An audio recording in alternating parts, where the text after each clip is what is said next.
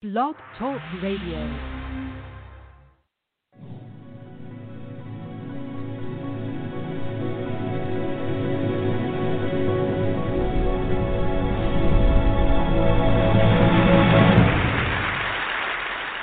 I'm a storyteller, and I would like to tell you a few personal stories about what I like to call the danger of the single story. I grew up on a university campus in eastern Nigeria. My mother says that I started reading at the age of 2, although I think 4 is probably close to the truth. So I was an early reader, and what I read were British and American children's books. I was also an early writer. And when I began to write at about the age of 7, stories in pencil with crayon illustrations that my poor mother was obligated to read, I wrote exactly the kinds of stories I was reading. All my characters were white and blue-eyed. They played in the snow. They ate apples. And they talked a lot about the weather, how lovely it was that the sun had come out. Now this, despite the fact that I lived in Nigeria, I had never been outside Nigeria. We didn't have snow, we ate mangoes, and we never talked about the weather because there was no need to. My characters also drank a lot of ginger beer because the characters in the British books I read drank ginger beer. Never mind that I had no idea what ginger beer was. And for many years afterwards, I would have a desperate desire to taste ginger beer. But that is another story. What this demonstrates, I think, is how impressionable and vulnerable we are in the face of a story, particularly as children. Because all I had read were books in which characters were foreign, I had become convinced that books, by their very nature, had to have foreigners in them and had to be about things with which I could not personally identify. Now, things changed when I discovered African books.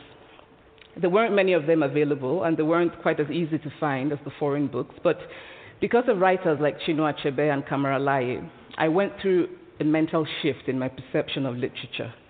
I realized that people like me, girls with skin the color of chocolate, whose kinky hair could not form ponytails, could also exist in literature. I started to write about things I recognized. Now, I loved those American and British books I read. They stirred my imagination, they opened up new worlds for me. But the unintended consequence was that I did not know that people like me could exist in literature. So what the discovery of African writers did for me was this: it saved me from having a single story of what books are.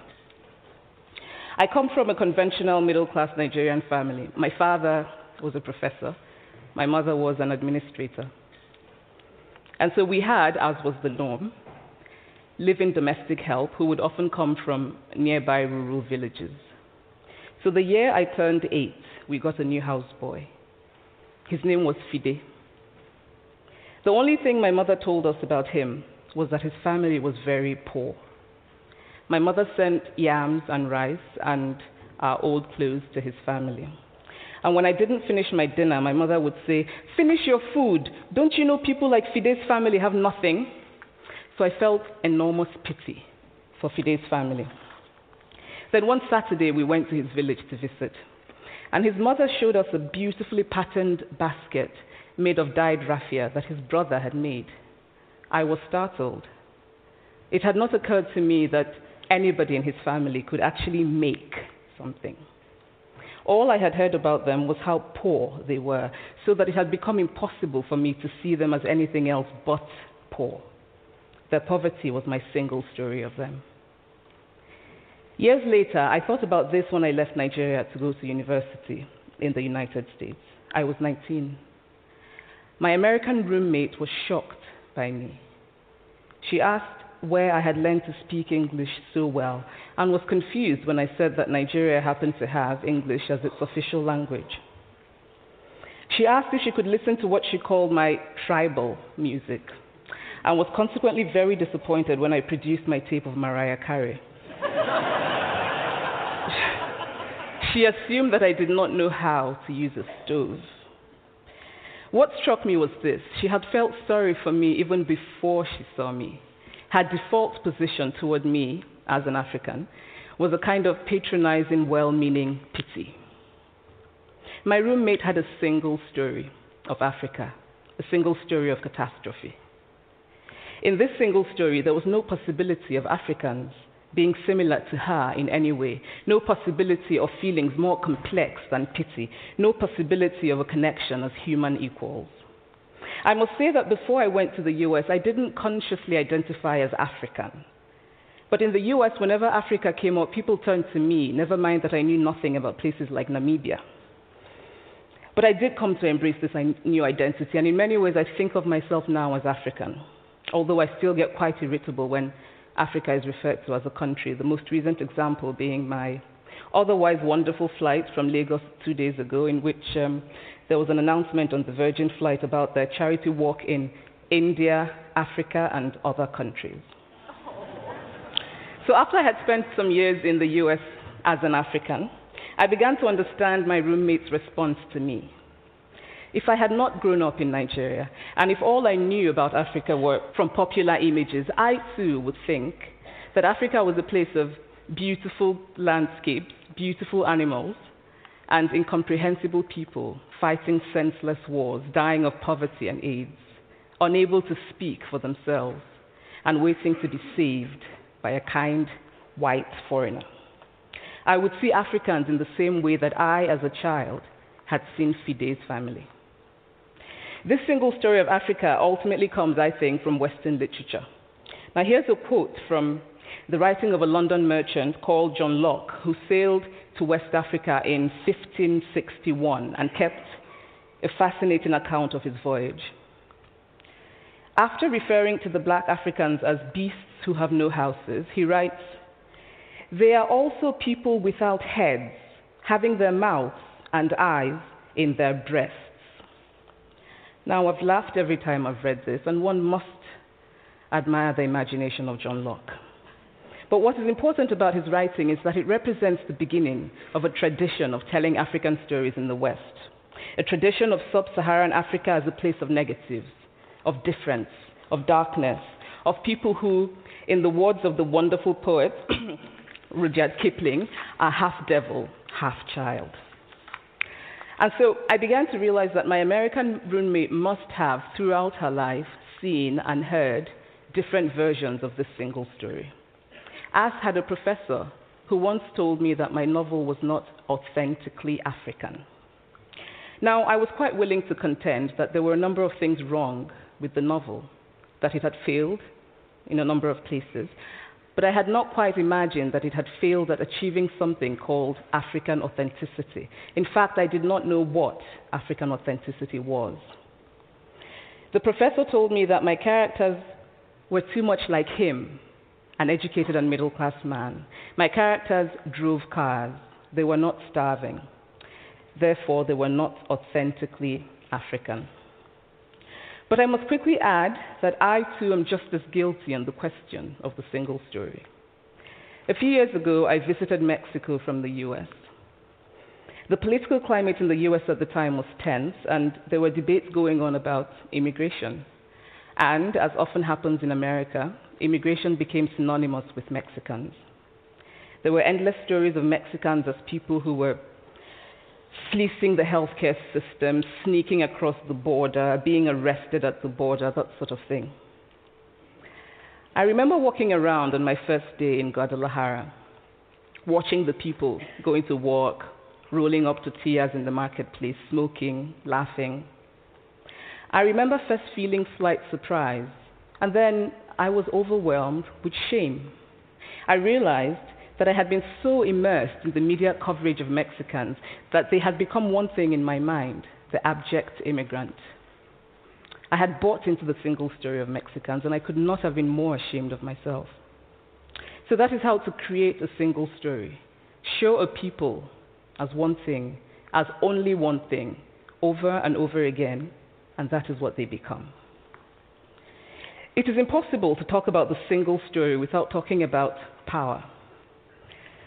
There is a word, an Igbo word, that I think about whenever I think about the power structures of the world, and it is Nkali, It's a noun that loosely translates to be greater than another. Like our economic and political walls, stories too are defined by the principle of Nkali. How they are told, who tells them, when they are told, how many stories are told, are really dependent on power. Power is the ability not just to tell the story of another person, but to make it the definitive story of that person.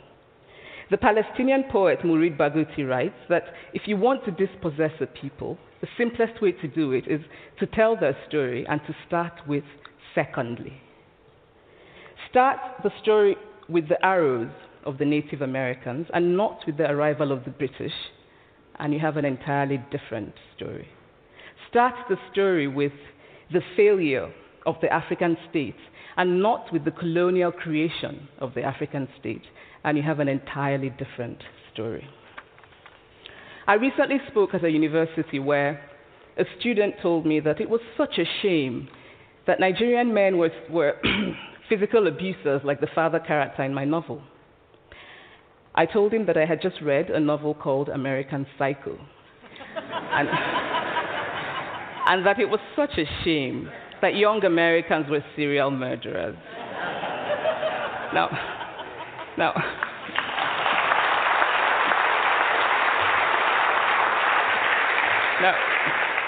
obviously I said this in a fit of mild irritation, but it would never have occurred to me to think that just because I had read a novel in which a character was a serial killer, that he was somehow representative of all Americans.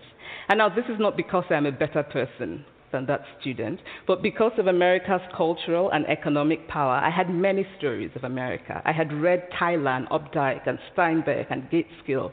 I did not have a single story of America. When I learned some years ago that writers were expected to have had really unhappy childhoods to be successful, I began to think about how I could invent horrible things my parents had done to me. But the truth is that I had a very happy childhood, full of laughter and love, in a very close-knit family. But I also had grandfathers who died in refugee camps. My cousin, Polly, died because he could not get adequate health care. One of my closest friends, Ukuloma, died in a plane crash because our fire trucks did not have water. I grew up under repressive military governments that devalued education so that sometimes my parents were not paid their salaries. And so as a child, I saw jam disappear from the breakfast table. Then margarine disappeared. Then bread became too expensive. Then milk became rationed. And most of all, a kind of normalized political fear invaded our lives. All of these stories make me who I am. But to insist on only these negative stories is to flatten my experience and to overlook the many other stories that formed me. The single story creates stereotypes, and the problem with stereotypes is not that they are untrue, but that they are incomplete. They make one story become the only story.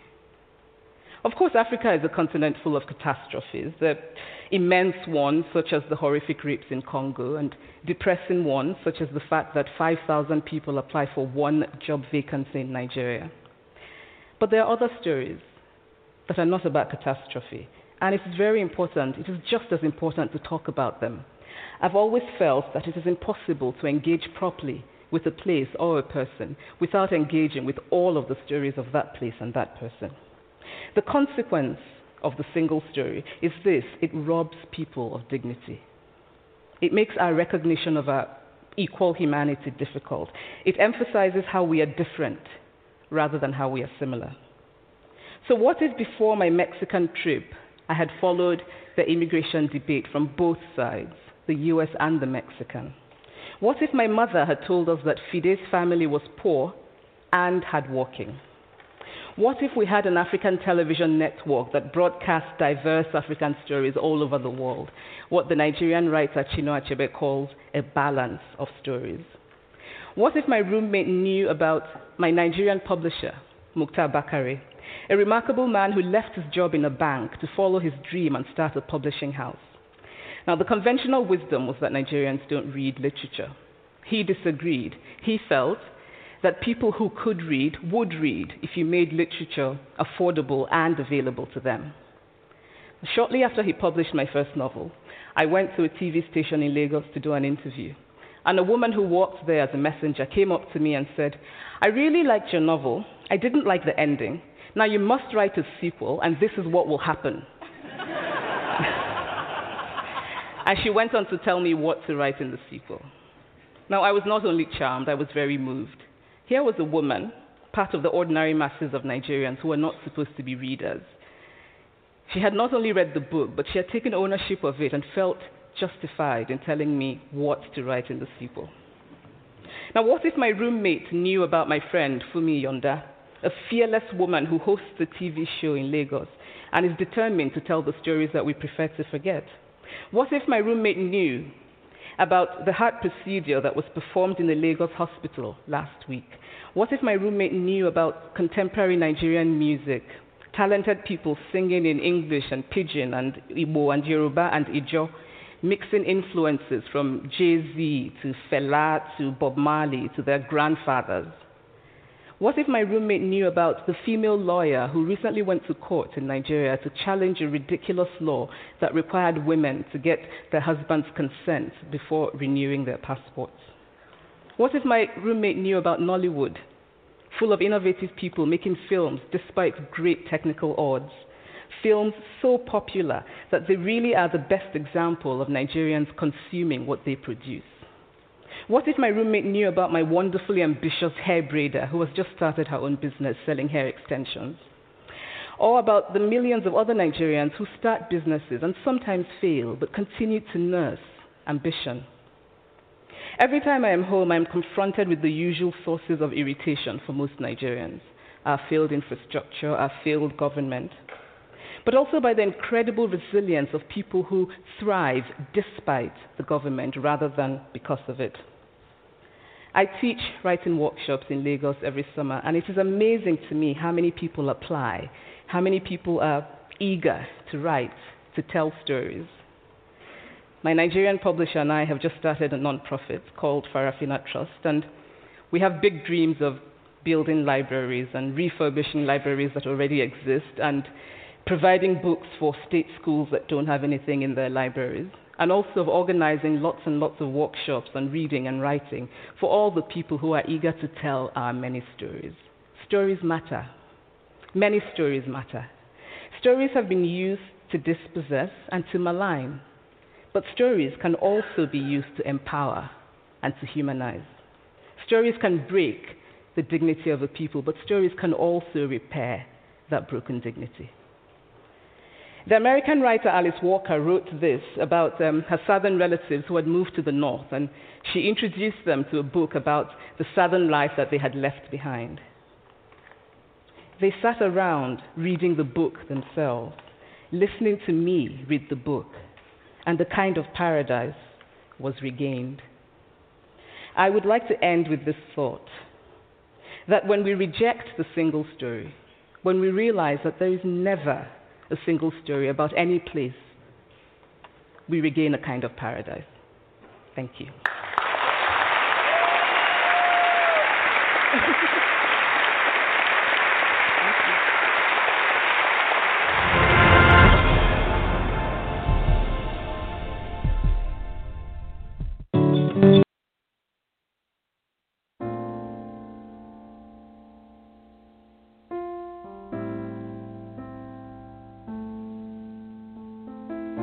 Welcome to Raising Independent Thinkers. This show is a space for families who are homeschooling or thinking about homeschooling. We'll explore alternative teaching methods, federal and state homeschooling laws, and most importantly, this show is a platform where families can inspire one another on how to raise independent thinkers.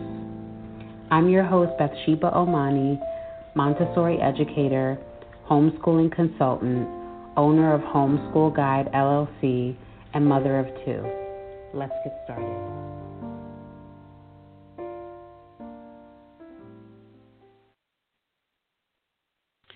Hello, everyone. Hope you all are doing well.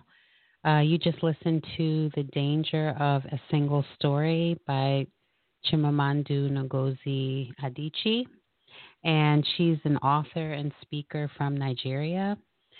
And as I listened to her TED Talk, I found her stories about her upbringing very interesting, because I too had this single-minded thought in my mind when I was younger that most African people who lived in Africa either struggled or lived in poverty.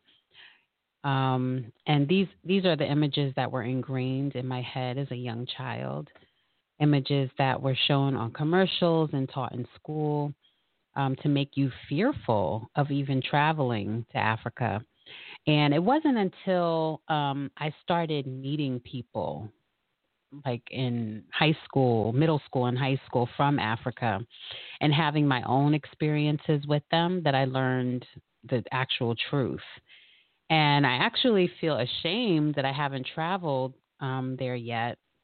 Ghana is where my children's family is from. And it's a place where I would love to visit one day and plan to take them with me. But the way Chimamanda explained the danger of telling a single story also made me think of people of color here in this country, in America, and how people from other cultures are told certain things about us, and how we're all put in one category of maybe being lazy or loud or uneducated. And as a person of color myself, as a child, we're taught that Black history starts with slavery, which then creates other sorts of stereotypes. You know, I remember seeing images of Jim Crow and the Savage, Aunt Jemima, and so on. And these things have a significant role, even today, in the shaping of attitudes toward brown people in America. And unfortunately, many of us were never taught about the many people of color who are indigenous to America, who helped build America, and should be a part of studying our studies of American history.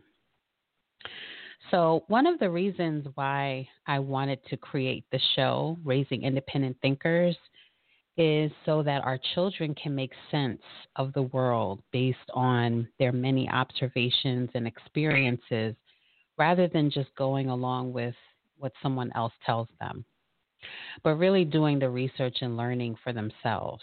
And it's important that we as parents raise our children to be independent and competent so that eventually they are capable of taking care of themselves independently. And this is why I encourage homeschooling so much. You know, I believe that parents should be their child's main teacher. As a parent, you have more authority over what your child is learning. So if you are thinking of homeschooling, please check out my, I do have a how to homeschool webinar available on my website at home-schoolguide.com. And you can go check out the webinar there. So last week, we talked about, or actually 2 weeks ago, we talked about Joel A. Rogers, who is an author of 100 Amazing Facts About the Negro. And I read all about his life. He was a true Renaissance man.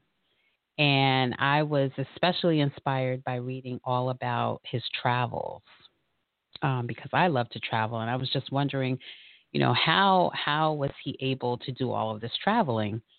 So he traveled throughout the United States by working as a Pullman porter in the early 1920s, which many of you know were men hired to work on railroad sleeping cars.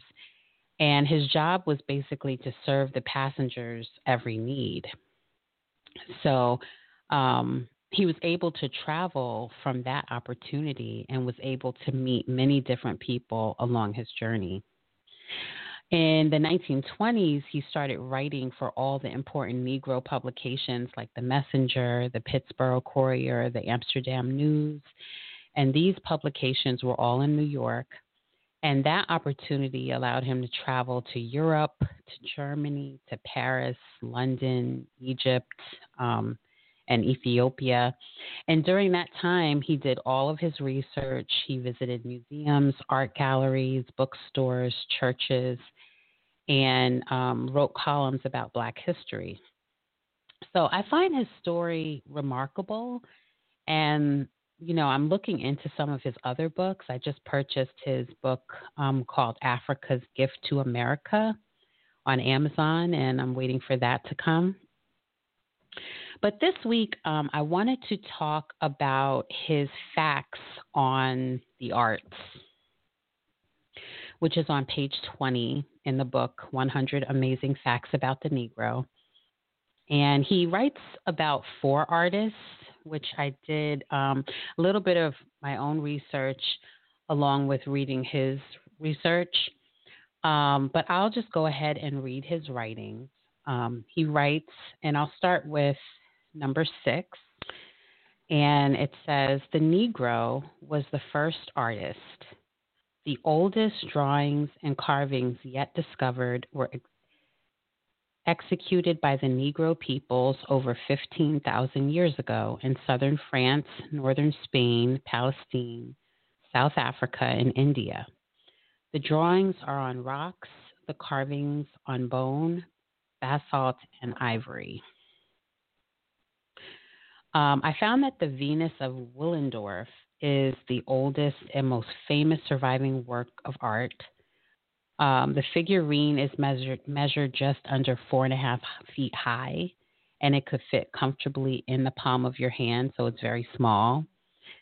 In the absence of writing, art historians rely on the objects themselves to learn about ancient people. And the form of the Venus of Willendorf, that is what it looks like, may very well inform what it originally meant. The most conspicuous elements of her anatomy are those that dealt with the process of reproduction and child rearing. The artist took particular care to emphasize her breast, which some scholars suggest indicates that she is able to nurse a child. And the artist also brought deliberate attention to her pubic area. The Venus of Willendorf is only one example of figures we believe may have been associated with fertility. Nevertheless, it retains a place of prominence within the history of human art.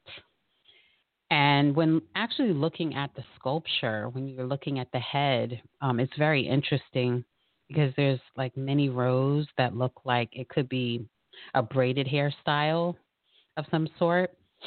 And the Venus of Willendorf is now located in the Naturhistorisches Museum in Vienna. So that's the information that I found about the Venus of Willendorf. Okay, so the next one is about the composer Beethoven, which I found very interesting. And I'll go ahead and read. It says, Beethoven is the world's greatest musician, was without a doubt a dark mulatto. He was called the Black Spaniard. His teacher, the immortal Joseph Haydn, who wrote the music for the former Austrian national anthem, was colored also. So this book is actually like in 2 parts. The first part, he lists the facts, and then the second part, he talks about basically the proof on where how he got the facts. So the proof actually is on page 46, and it reads. Friedrich Hertz, who was a German anthropologist in Race and Civilization, refers twice to Beethoven's Negroid traits and his dark skin and flat, thick nose, which is on page 123 of Race and Civilization. Frau Fischer, an intimate acquaintance of Beethoven, describes him as short, stocky, broad shoulders, short neck, round nose, blackish brown complexion. And that's from The Man Who Freed Music, Volume 1, page 18. In speaking of the immortal Haydn, who was Beethoven's teacher, Andre de Hévesy says, everyone knows the incident at Kismarten or Eisenstadt, the residence of Prince Esterhazy, in the middle of the first allegro of Haydn's symphony. His Highness asked the name of the author. He was brought forward. What, he exclaimed to the prince, the music is by this blackamoor? Well, my fine blackamoor, henceforth, thou art in my service. Carpani, who originally related this, says that Haydn's complexion gave room for sarcasm and that Haydn had the title of second professor of music, but his new comrades called him the Moor. And we know Moor means having dark skin. So referring to the above incident, Alexander W. Thayer, perhaps the foremost authority on Beethoven, says, Beethoven had even more of the Moor in his features than his master, Negro.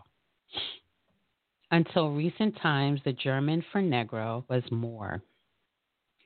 Paul Becker, another very noted authority on Beethoven, says that the most faithful picture of Beethoven's head shows him with wide, thick-lipped mouth, short, thick nose, and a proudly arched forehead, which is in Beethoven, page 41, 1925.